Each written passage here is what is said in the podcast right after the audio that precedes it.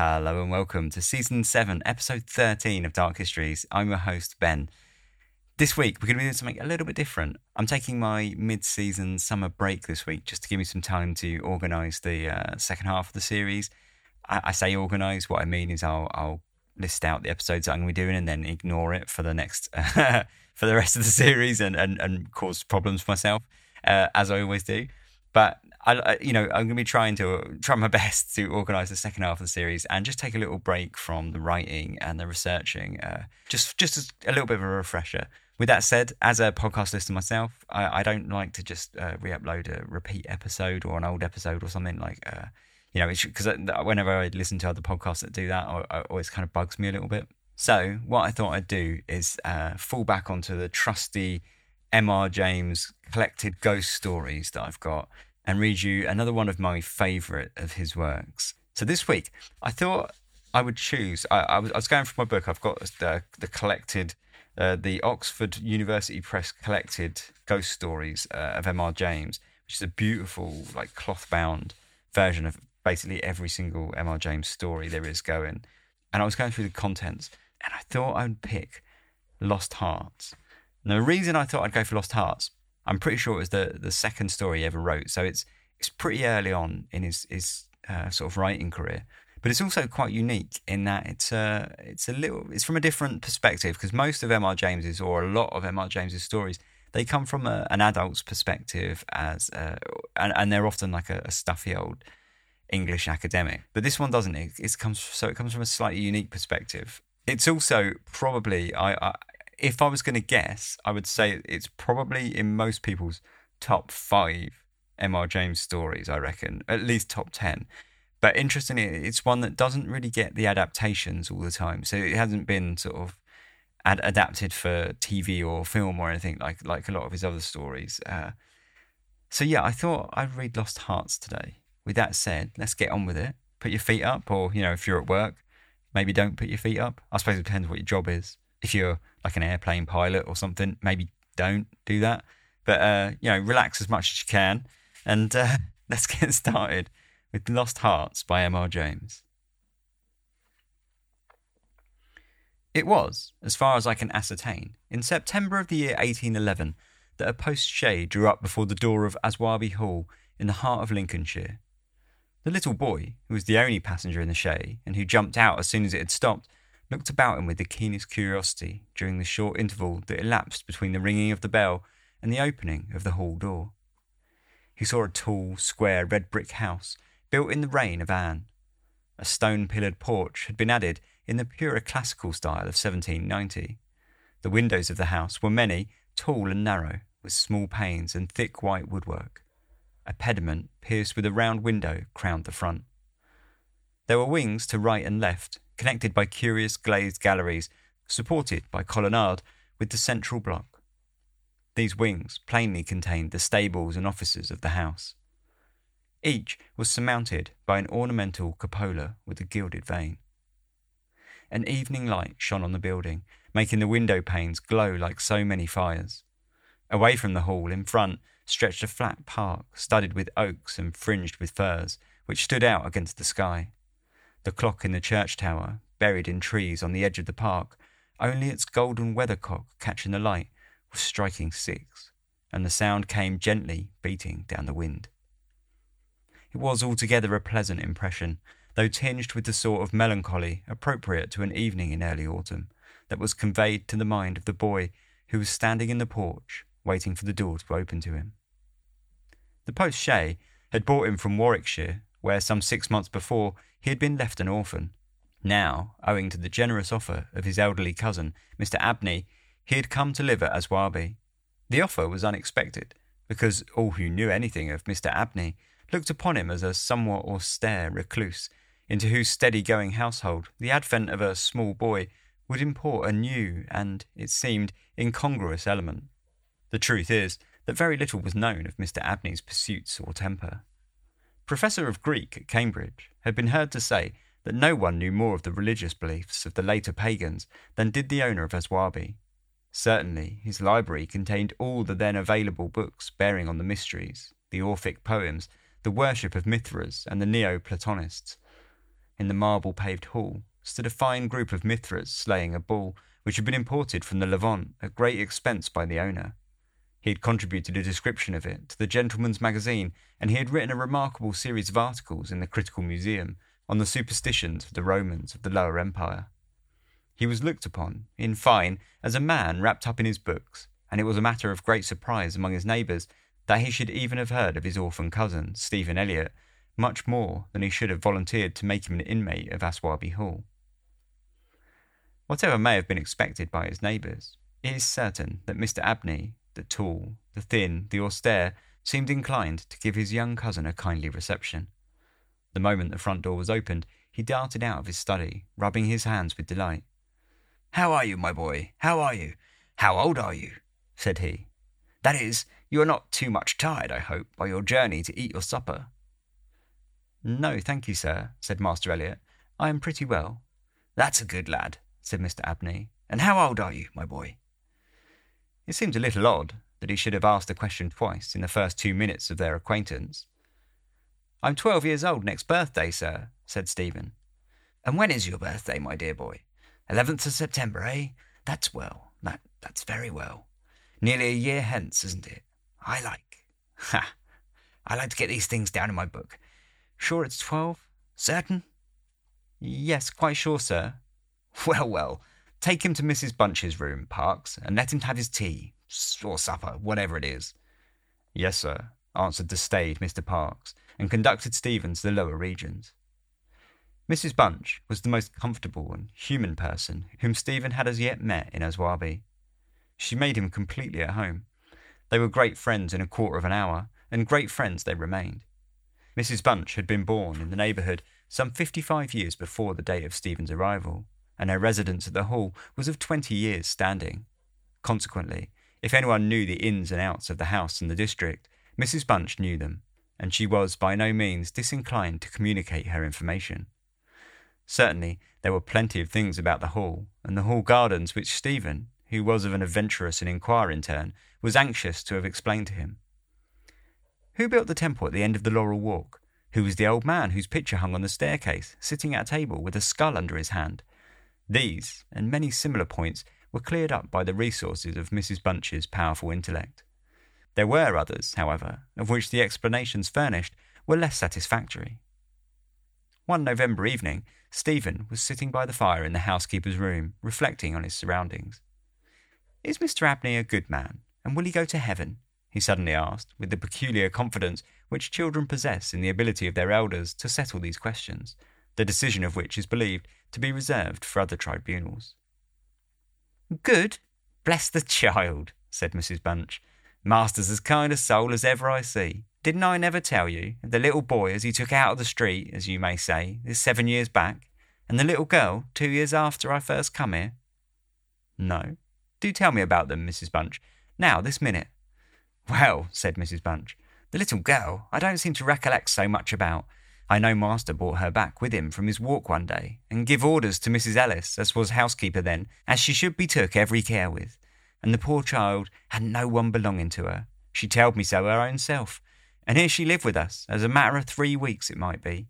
And then, whether she was something of a gipsy in her blood or what not, but one morning she out of her bed afore any of us had opened an eye, and neither track nor yet trace of her have I set eyes on since. Master was wonderful put about, and had all the ponds dragged but it's my belief she was had away by them gypsies, for they was singing round the house for as much as an hour the night she went, and Parkes, he declare as he heard them a calling in the woods all that afternoon.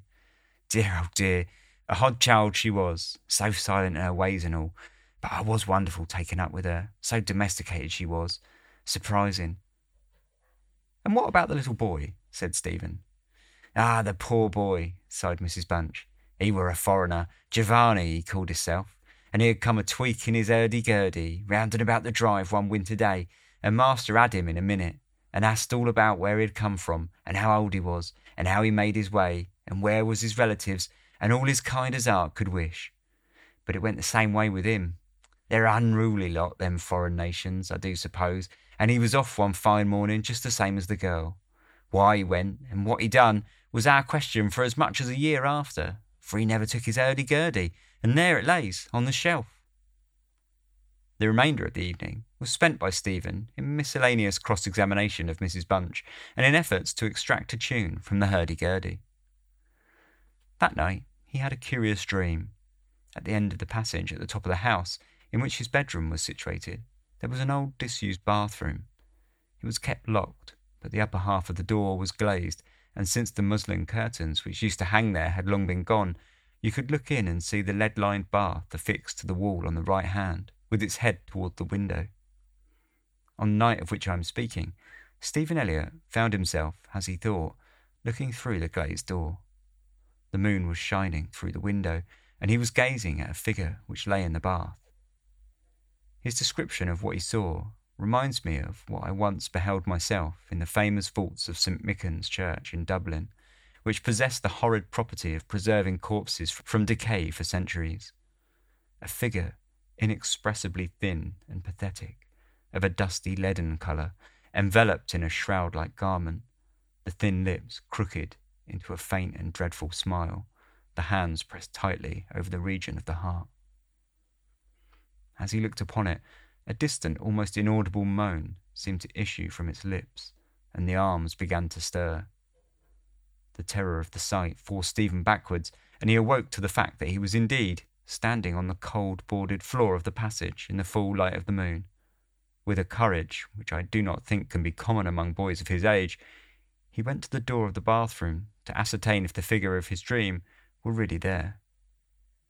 It was not, and he went back to bed. Mrs. Bunch was much impressed next morning by his story and went so far as to replace the muslin curtain over the glazed door of the bathroom. Mr. Abney, moreover, to whom he confided his experiences at breakfast, was greatly interested and made notes of the matter in what he called his book. The spring equinox was approaching, as Mr. Abney frequently reminded his cousin, adding that this had been always considered by the ancients to be a critical time for the young, that Stephen would do well to take care of himself and to shut his bedroom window at night, and that Censorinus had some valuable remarks on the subject. Two incidents that occurred about this time made an impression upon Stephen's mind. The first was after an unusually easy and oppressed night that he had passed, though he could not recall any particular dream that he had had. The following evening, Mrs. Bunch was occupying herself in mending his nightgown. Gracious me, Master Stephen, she broke forth rather irritably. How do you manage to tear your nightdress all to flinders this way? Look here, sir, what trouble you do give to poor servants that have to darn and mend after you. There was indeed a most destructive and apparently wanton series of slits or scorings in the garment, which would undoubtedly require a skilful needle to make good. They were confined to the left side of the chest, long parallel slits about six inches in length, some of them not quite piercing the texture of the linen. Stephen could only express his entire ignorance of their origin. He was sure they were not there the night before. But, he said, Mrs. Bunch, they are just the same as the scratches on the outside of my bedroom door, and I'm sure I never had anything to do with making them. Mrs. Bunch gazed at him, open mouthed, then snatched up a candle, departed hastily from the room, and was heard making her way upstairs. In a few minutes, she came down. Well, she said, Master Stephen, it's a funny thing to me how them marks and scratches can have come there, too high up for any cat or dog to have made 'em, much less a rat. For all the world like a Chinaman's fingernails, as my uncle in the tea trade used to tell us of when we was girls together. I wouldn't say nothing to master, not if I was you, Master Stephen, my dear, and just turn the key of the door when you go to your bed. I always do, Mrs. Bunch, as soon as I said my prayers. Oh, that's a good child. Always say your prayers, and then no one can hurt you. Herewith, Mrs. Bunch addressed herself to mending the injured nightgown, with intervals of meditation until bedtime. This was on a Friday night in March, 1812. On the following evening, the usual duet of Stephen and Mrs. Bunch was augmented by the sudden arrival of Mr. Parkes, the butler, who, as a rule, kept himself rather to himself in his own pantry. He did not see that Stephen was there, he was, moreover, flustered and less slow of speech than was his wont. Master may get up his own wine if he likes of an evening, was his first remark. Either I do it in the daytime or not at all, Mrs. Bunch. I don't know what it may be. Very like it's the rats or the wind got into the cellars, but I'm not so young as I was, and I can't go through with it as I have done. Well, Mr. Parkes, you know it's a surprising place for the rats in the hall. I'm not denying that, Mrs. Bunch, and to be sure, many a time I've heard the tale from the men in the shipyards about the rat that could speak.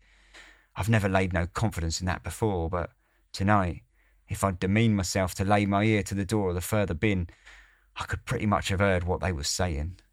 Oh, there, Mr. Parkes, I have no patience with your fancies. Rats talking in the wine cellar, indeed. Well, Mrs. Bunch, I've no wish to argue with you. All I say is, if you choose to go that far bin and lay your ear to the door, you may prove my words this minute. What nonsense you do talk, Mr. Parkes. Not fit for children to listen to. Why, you'll be frightening Master Stephen there out of his wits. What? Master Stephen? said Parkes, awakening to the consciousness of the boy's presence. Master Stephen, he, he knows well enough when I'm playing a joke with you, Mrs. Bunch. In fact, Master Stephen knew much too well to suppose that Mr. Parkes had in the first instance intended a joke. He was interested, not altogether pleasantly, in the situation, but all his questions were unsuccessful in inducing the butler to give any more detailed account of his experiences in the wine cellar. We have now arrived at March 24th, 1812. It was a day of curious experiences for Stephen, a windy, noisy day which filled the house and the gardens with a restless impression. As Stephen stood by the fence of the grounds and looked out into the park, he felt as if an endless procession of unseen people was sweeping past him on the wind, borne on resistlessly and aimlessly, vainly striving to stop themselves, to catch at something that might arrest their flight and bring them once again into contact with the living world of which they had formed a part. After luncheon that day, Mr. Abney said, Stephen, my boy, do you think you could manage to come to me tonight, as late as eleven o'clock in my study? I shall be busy until that time, and I wish to show you something connected with your future life, which it is most important that you should know. You are not to mention this matter to Mrs. Bunch, nor to anyone else in the house, and you had better go to your room at the usual time. Here was a new excitement added to life. Stephen eagerly grasped at the opportunity of sitting up till eleven o'clock. He looked in at the library door on his way upstairs that evening and saw a brazier, which he had often noticed in the corner of the room, moved out before the fire, and an old silver gilt cup stood on the table, filled with red wine, and some written sheets of paper lay near it. Mr. Abney was sprinkling some incense on the brazier from a round silver box as Stephen passed, but did not seem to notice his step. The wind had fallen, and there was a still night and a full moon. At about ten o'clock, Stephen was standing at the open window of his bedroom, looking out over the country. Still as the night was, the mysterious population of the distant moonlit woods was not yet lulled to rest. From time to time, strange cries, as of lost and despairing wanderers, sounded from across the mere. They might be the notes of owls or water birds, yet they did not quite resemble either sound. Were not they coming nearer? Now they sounded from the nearer side of the water, and in a few moments they seemed to be floating about among the shrubberies. Then they ceased, but just as Stephen was thinking of shutting the window and resuming his reading of Robinson Crusoe, he caught sight of two figures standing on the gravelled terrace that ran along the garden side of the hall. The figures of a boy and girl, as it seemed. They stood side by side, looking up at the windows. Something in the form of the girl recalled irresistibly his dream of the figure in the bath. The boy inspired him with more acute fear whilst the girl stood still, half smiling, with her hands clasped over her heart. The boy, a thin shape with black hair and ragged clothing, raised his arms in the air with an appearance of menace and of unappeasable hunger and longing. The moon shone upon his almost transparent hands, and Stephen saw the nails were fearfully long and that the light shone through them. As he stood with his arms thus raised, he disclosed a terrifying spectacle. On the left side of his chest there opened a black and gaping rent, and there fell upon Stephen's brain, rather than upon his ear, the impression of one of those hungry and desolate cries that he had heard resounding over the woods of Aswarby all that evening. In another moment, this dreadful pair had moved swiftly and noiselessly over the dry gravel, and he saw them no more. Inexpressibly frightened as he was, he determined to take his candle and go down to Mr. Abney's study, for the hour appointed for their meeting was near at hand. The study, or library, opened out to the front hall on one side, and Stephen, urged on by his terrors, did not take long in getting there. To effect an entrance was not so easy. The door was not locked, he felt sure, for the key was on the outside of it as usual. His repeated knocks produced no answer. Mr. Abney was engaged. He was speaking. What? Why did he try to cry out? And why was the cry choked in his throat? Had he, too, seen the mysterious children? But now everything was quiet, and the door yielded to Stephen's terrified and frantic pushing. On the table in Mr. Abney's study, certain papers were found which explained the situation to Stephen Elliott when he was of an age to understand them. The most important sentences were as follows It was a belief, very strongly and generally held by the ancients, of whose wisdom in these matters I have had such experience as induces me to place confidence in their assertions that by enacting certain processes which to us moderns have something of a barbaric complexion, a very remarkable enlightenment of the spiritual faculties in man may be attained. That, for example, by absorbing the personalities of a certain number of his fellow creatures, an individual may gain a complete ascendancy over those orders of spiritual beings which control the elemental forces of our universe. It is recorded of Simon Magus that he was able to fly in the air, to become invisible, or to assume any form he pleased by the agency of the soul of a boy whom, to use the libellous phrase employed by the author of the Clementine Recognitions, he had murdered. I find it set down, moreover, with considerable detail in the writings of Hermes Trismegistus, that similar happy results may be produced by the absorption of the hearts of not less than three human beings below the age of twelve years. To the testing of the truth of this receipt, I have devoted the greater part of the last twenty years selecting as the corpora vilia of my experiment such persons as could be conveniently be removed without occasioning a sensible gap in society. The first step I effected by the removal of one Phoebe Stanley, a girl of gypsy extraction, on the March 24, 1792. The second by the removal of a wandering Italian lad named Giovanni Paoli on the night of March the 23rd, 1805. The final victim to employ a word repugnant in the highest degree to my feelings, must be my cousin, Stephen Elliott. His day must be this March 24th, 1812. The best means of effecting the required absorption is to remove the heart from the living subject, to reduce it to ashes, and to mingle them with about a pint of some red wine, preferably port. The remains of the first two subjects, at least, it will be well to conceal, a disused bathroom or wine cellar will be found convenient for such a purpose. Some annoyance may be experienced from the psychic portion of the subjects, which popular language dignifies with the name of ghosts, but the man of philosophic temperament, to whom alone the experiment is appropriate, will be little prone to attach importance to the feeble efforts of those beings to wreak their vengeance on him. I contemplate with the liveliest satisfaction the enlarged and emancipated existence which the experiment if successful, will confer on me. Not only placing me beyond the reach of human justice, so called, but eliminating to a great extent the prospect of death itself. Mr. Abney was found in his chair, his head thrown back, his face stamped with an expression of rage, fright, and mortal pain. In his left side was a terrible lacerated wound exposing the heart. There was no blood on his hands, and a long knife that lay on the table was perfectly clean. A savage wildcat might have inflicted the injuries. The window of the study was open, and it was the opinion of the coroner that Mr. Abney had met his death by the agency of some wild creature.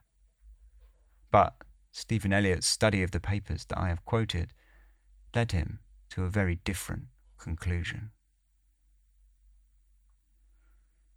So that was Lost Hearts by M.R. James. One of my favourite of M.R. James stories, like I say, and it's it's say it's it's quite unique for an M.R. James story. Uh, it's a bit of gore in there, a bit of violence, a bit of revenge, and definitely a great atmosphere. It's one of the, for me, one of the sort of creepiest slow burn atmospheres of all the M.R. James stories. So I thought maybe you'd enjoy that. Uh, say, I hope you did enjoy it. I think we probably have time for one more story, so I'll pick a shorter one. Uh, this one, I think, is uh, another one of probably the lesser uh, adapted uh, M.R. James stories, but it's quite a fun one nonetheless. It's called A School Story. Before we start, I just want to give a quick shout to this week's sponsors. Today's episode is brought to you by BetterHelp. Getting to know yourself can be a lifelong process, especially because we're always growing and changing. If I saw myself now as a younger kid, I would never have believed that this is where I was going to end up. And therapy is all about deepening your self awareness and understanding. Because sometimes we don't really know what we want or why we react the way we do unless we talk through things. BetterHelp connects you with a licensed therapist who can take you on that journey of self discovery from wherever you are. I did actually use BetterHelp for a while and I, I found it a really positive experience. Uh, I, I, found uh, talking through just things with my therapist, uh, some smaller issues that I was I wouldn't say there were issues that I were having, but they were sort of holding me back a little bit without me probably realizing. And just talking them through really, really helped me. BetterHelp's therapy is entirely online. It's designed to be convenient, flexible, and suitable to your schedule. And it's incredibly easy to set up as well. It's, it's not intimidating at all. You just fill out a, a brief questionnaire, you get matched with a licensed therapist. Uh, and if you're not sort of into that therapist, you can switch at any time for no additional charge whatsoever. I had no problems with my therapist, so I didn't really try that out. But like I say, it's it's supposedly fairly straightforward. Um, my, my, therapist was was great, so I say lucky me. Really, I didn't I didn't have to change. But if you are thinking of starting therapy and maybe uh, you know go into an actual therapist, it's, it's, you find that difficult, a struggle, or it's intimidating, why not give BetterHelp a try? Discover your potential with BetterHelp. Visit betterhelp.com slash dark histories today to get 10% off your first month. That's betterhelp, H-E-L-P dot com slash dark histories. Cheers. For most of us, learning a second language in high school or college wasn't exactly a high point in our academic careers. And I can 100% relate to that. Learning French uh, at my school was the worst. Uh, but thanks to Babbel, the language learning app that's sold more than 10 million subscriptions, there's an addictively fun, easy way to learn a new language. Whether you'll be travelling abroad, connecting in a deeper way with family, or you just have some free time, Babbel teaches bite-sized language lessons that you'll actually use in the real world. I did use Babbel. I took up French, which is a language, like I said, I learned it at school and it was awful at school. Uh, but I thought I'd just sort of like dip my toes in and see what it's like learning it for myself. Um, it was much more fun. They have small little lessons, uh, which makes it a perfect way to to learn if you're you know, if you're busy or you're on the go, or, or you're just one of those sort of learners that just prefers very short little lessons, sort of once a day. Uh, uh, what I think is especially important is that um, the, the, lessons are crafted around real life situations. Uh, so you actually learn to have sort of practical conversations about travel, relationships, business, and things like that. But they're they're all actually usable situations that, that you might come across uh, rather than uh, sort of these weird fantasy situations that, that are just never going to happen. And, and quite often, if, if you if you know language textbooks well, they're usually out of date. Babbel, on the other hand, much better. It's all like uh, practical, useful language. All their lessons are, are actually designed by by language experts. They've got uh, speech recognition technology, so you can talk and it recognizes uh, your pronunciation. Uh, you can actually take uh, sort of one-to-one tuition lessons and, and class lessons as well. It, there are just so many ways to learn with Babbel. In addition to all those sort of lessons, you can access podcasts, games, videos, and stories. And it comes with a 20-day money-back guarantee, so you can try it out. If it's, if it's not working for you, no problems. Start your new language learning journey today with Babbel. Right now, you can get up to 55% off your subscription when you go to babbel.com slash darkhistories that's Babbel, B-A-B-B-E-L dot com slash dark histories for up to 55% off your subscription. Babbel, language for life. Thanks very much for listening to that. So let's get on with, say, the second story, which is a school story. Two men in a smoking room were talking of their private school days. At our school, said A, we had a ghost's footmark on the staircase. What was it like? Oh, very unconvincing. Just the shape of a shoe with a square toe, if I remember right. The staircase was a stone one. I've never heard any story about the thing. That seems odd when you come to think of it. Why didn't someone invent one, I wonder? You never can tell with little boys. They have a mythology of their own. There's a subject for you, by the way the folklore of private schools. Yes, the crop is rather scanty, though, I imagine. If you were to investigate the cycle of ghost stories, for instance, which the boys at private schools tell each other, they would all turn out to be highly compressed versions of stories out of books. Nowadays, the Strand and Pearson's and so on would be extensively drawn upon. No doubt. They weren't born or thought of in my time. Let's see. I wonder if I can remember the staple ones that I was told. First, there was the house with a room in which a series of people insisted on passing a night, and each of them in the morning were found kneeling in a corner and had just time to say, I've seen it, and died. Wasn't that the house in Berkeley Square? I dare say it was. Then there was the man who heard a noise in the passage at night, opened his door, and saw someone crawling towards him on all fours with his eyes hanging out on his cheek. There was, besides, let me think. Ah, yes, the room where a man was found dead in a bed with a horseshoe mark on his forehead, and the floor under the bed was covered with marks of horseshoes also. I don't know why. Also, there was the lady who, on locking her bedroom door in a strange house, heard a thin voice among the bed curtains say, Now we're shut in for the night. None of those had any explanation or sequel. I wonder if they go on still, those stories. Oh, likely enough, with additions from the magazines, as I said.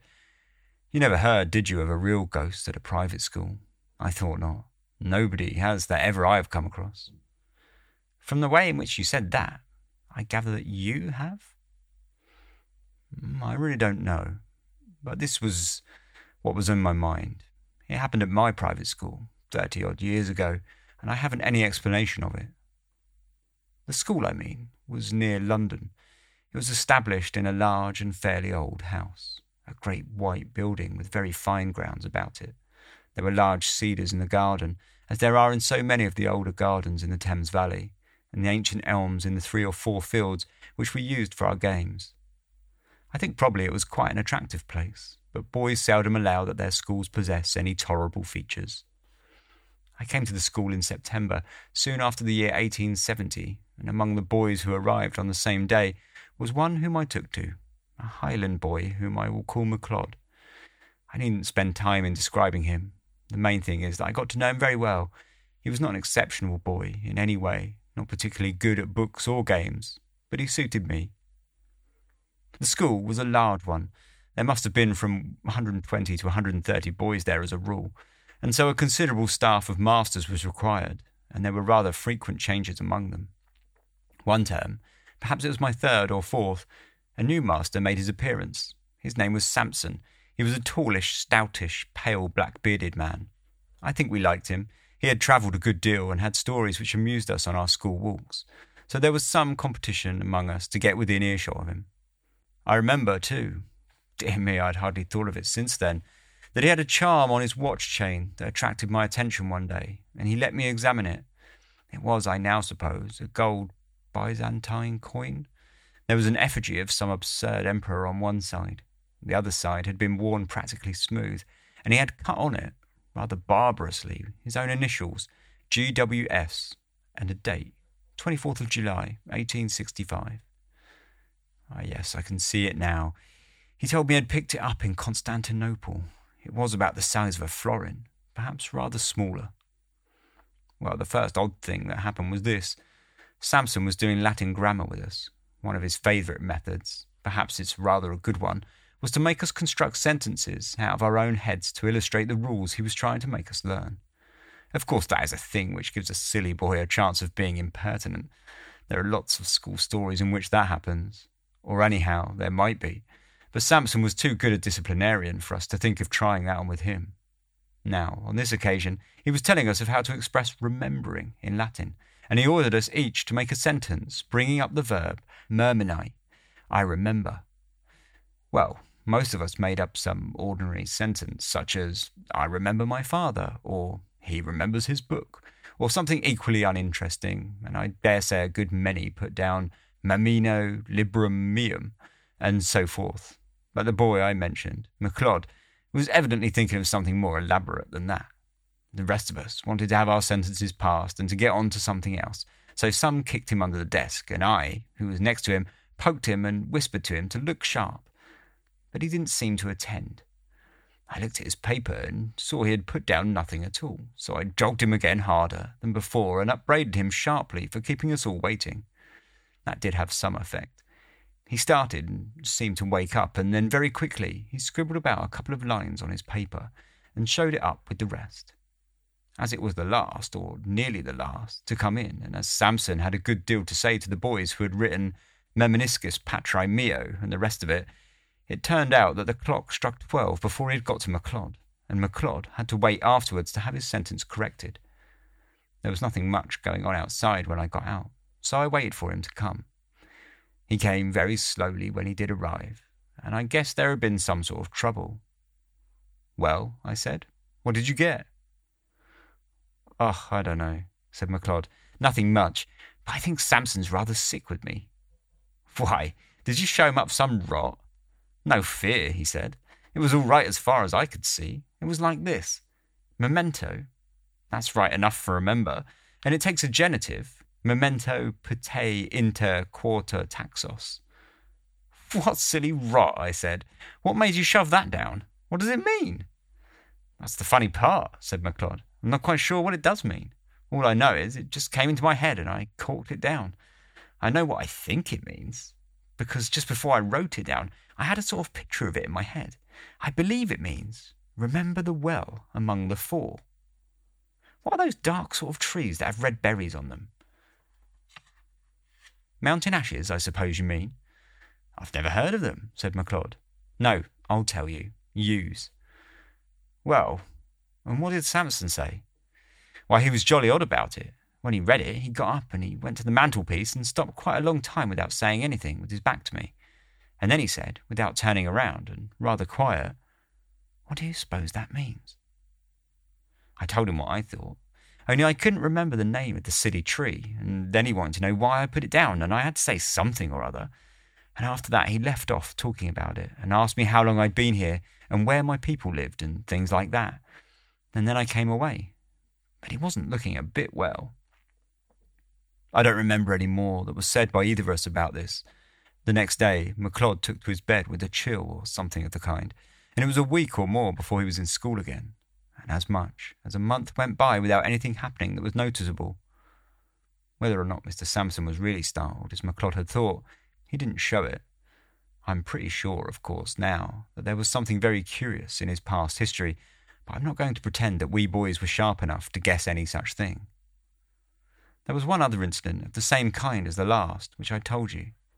Several times since that day, we had to make up examples in school to illustrate different rules, but there had never been any row except when we did them wrong. At last, there came a day when we were going through those dismal things which people call conditional sentences, and we were told to make a conditional sentence expressing a future consequence. We did it, right or wrong, and showed up our bits of paper, and Sampson began looking through them. All at once, he got up, made some sort of odd noise in his throat, and rushed out by a door that was just by his desk. We sat there for a minute or two, and then, I suppose it was incorrect, but we went up, and I and one or two others, to look at the papers on his desk. Of course, I thought someone must have put down some nonsense or other, and Sampson had gone off to report him. All the same, I noticed that he hadn't taken any of the papers with him when he ran out. Well, the top paper on his desk was written in red ink, which no one used, and it wasn't in anyone's hand who was in the class. They all looked at it, McLeod and all, and took their dying oaths that it wasn't theirs.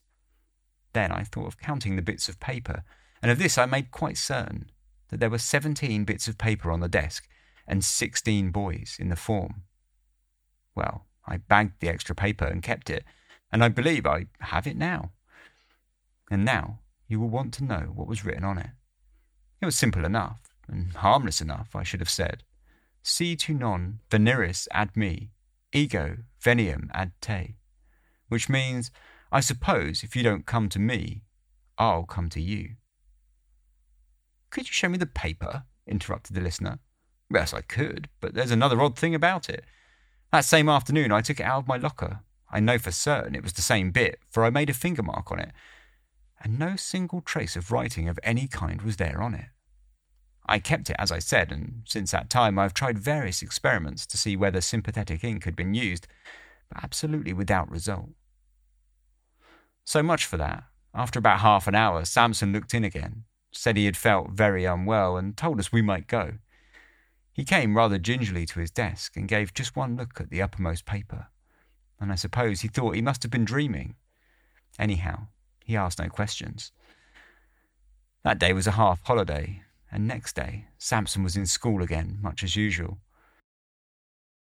That night, the third and last incident in my story happened. We, McLeod and I, slept in a dormitory at right angles to the main building. Sampson slept in the main building on the first floor. It was a very bright full moon. At an hour which I can't tell exactly, but some time between one and two, I was woken up by somebody shaking me. It was McLeod and a nice state of mind he seemed to be in. Come, he said. Come, there's a burglar getting in through Sampson's window. As soon as I could speak, I said, Why not call out and wake everybody up? No, no, he said. I'm not sure who it is. Don't make a row, come and have a look. Naturally, I came and looked, and naturally, there was no one there. I was cross enough and should have called McLeod plenty of names, only I couldn't tell why. It seemed to me that there was something wrong. Something that made me very glad I wasn't alone to face it. We were still at the window looking out, and as soon as I could, I asked him what he had heard or seen. I didn't hear anything at all, he said. But about five minutes before I woke you, I found myself looking out of this window here, and there was a man sitting or kneeling on Sampson's windowsill and looking in, and I thought he was beckoning. What sort of man? McLeod wriggled. I don't know, he said, but I can tell you one thing. He was beastly thin, and he looked as if he was wet all over. And, he said, looking around and whispering as if he hardly liked to hear himself, I'm not at all sure that he was alive. We went on talking in whispers some time longer, and eventually we crept back to bed. No one else in the room woke or stirred the whole time. I believe we did sleep a bit afterwards, but we were very cheap next day. And next day, Mr. Sampson was gone, not to be found, and I believe no trace of him has ever come to light since. In thinking it over, one of the oddest things about it all seemed to me to be the fact that neither McLeod nor I ever mentioned what we had seen to any third person whatever. Of course, no questions were asked on the subject, and if they had been, I'm inclined to believe that we could not have made any answer. We seemed unable to speak about it. And that's my story, said the narrator. The only approach to a ghost story connected with the school that I know. But still, I think an approach to such a thing. The sequel to this may perhaps be reckoned highly conventional, but a sequel there is, and so it must be produced. There had been more than one listener to the story, and in the latter part of that same year, or of the next, one such listener was staying at a country house in Ireland. One evening, his host was turning over a drawer full of odds and ends in the smoking room. Suddenly, he put his hand upon a little box. Now, he said, you know about old things. Tell me what this is. My friend opened the little box and found in it a thin gold chain with an object attached to it. He glanced at the object and then took off his spectacles to examine it more narrowly. What's the history of this? he asked. Odd enough, was the answer. You know the yew ticket in the shrubbery. Well, a year or two back, we were cleaning out the old well that used to be in the clearing here. And what do you suppose we found? Is it possible that you found a body? said the visitor, with an odd feeling of nervousness. We did that. But what's more, in every sense of the word, we found two. Good heavens, two? Was there anything to show how they got there? Was this thing found with them? It was amongst the rags of the clothes that were on one of the bodies. A bad business, whatever the story of it may have been. One body had the arms tight around the other. They must have been there thirty years or more, long enough before we came to this place. You may judge we filled the well up fast enough. Do you make anything of what's cut on that gold coin you have there? I think I can, said my friend, holding it to the light. But he read it without much difficulty. It seems to be GWS, 24th of July, 1865. So that was a school story. Another favourite M.R. James of mine. Anyway, I hope you enjoyed them. Next episode, we'll be back to regular episodes, and I'm already working through that episode. Uh, say my time off, uh, because we all know that actually I can't really stop working. So uh, yeah, my time off, I am actually working on it, and it's going to be a bit of a bumper episode. It's going to be uh, almost like a two in one with sort of two interlinked stories in one. So yeah, look forward to that. That will be next episode, which as usual will be in two weeks' time. As I say, I hope you did enjoy the MR James stories this week. If you would like to get in touch with me, you can do so. Contact at darkhistories.com is the email. Uh, darkhistories.com is the website. Uh, you'll find all the ways that you can get in touch there, social media, um, all the ways that you can support if you would like to. A link to the Discord server and all of those good stuff. It's all there. All the links are also in the show notes if you want to take a look in there, as are the uh, discount codes for any sponsors that I've got at the moment. So, yeah, thanks very much for listening. Say a little bit different, but I hope you enjoyed it all the same. Until next episode, take care, sleep tight.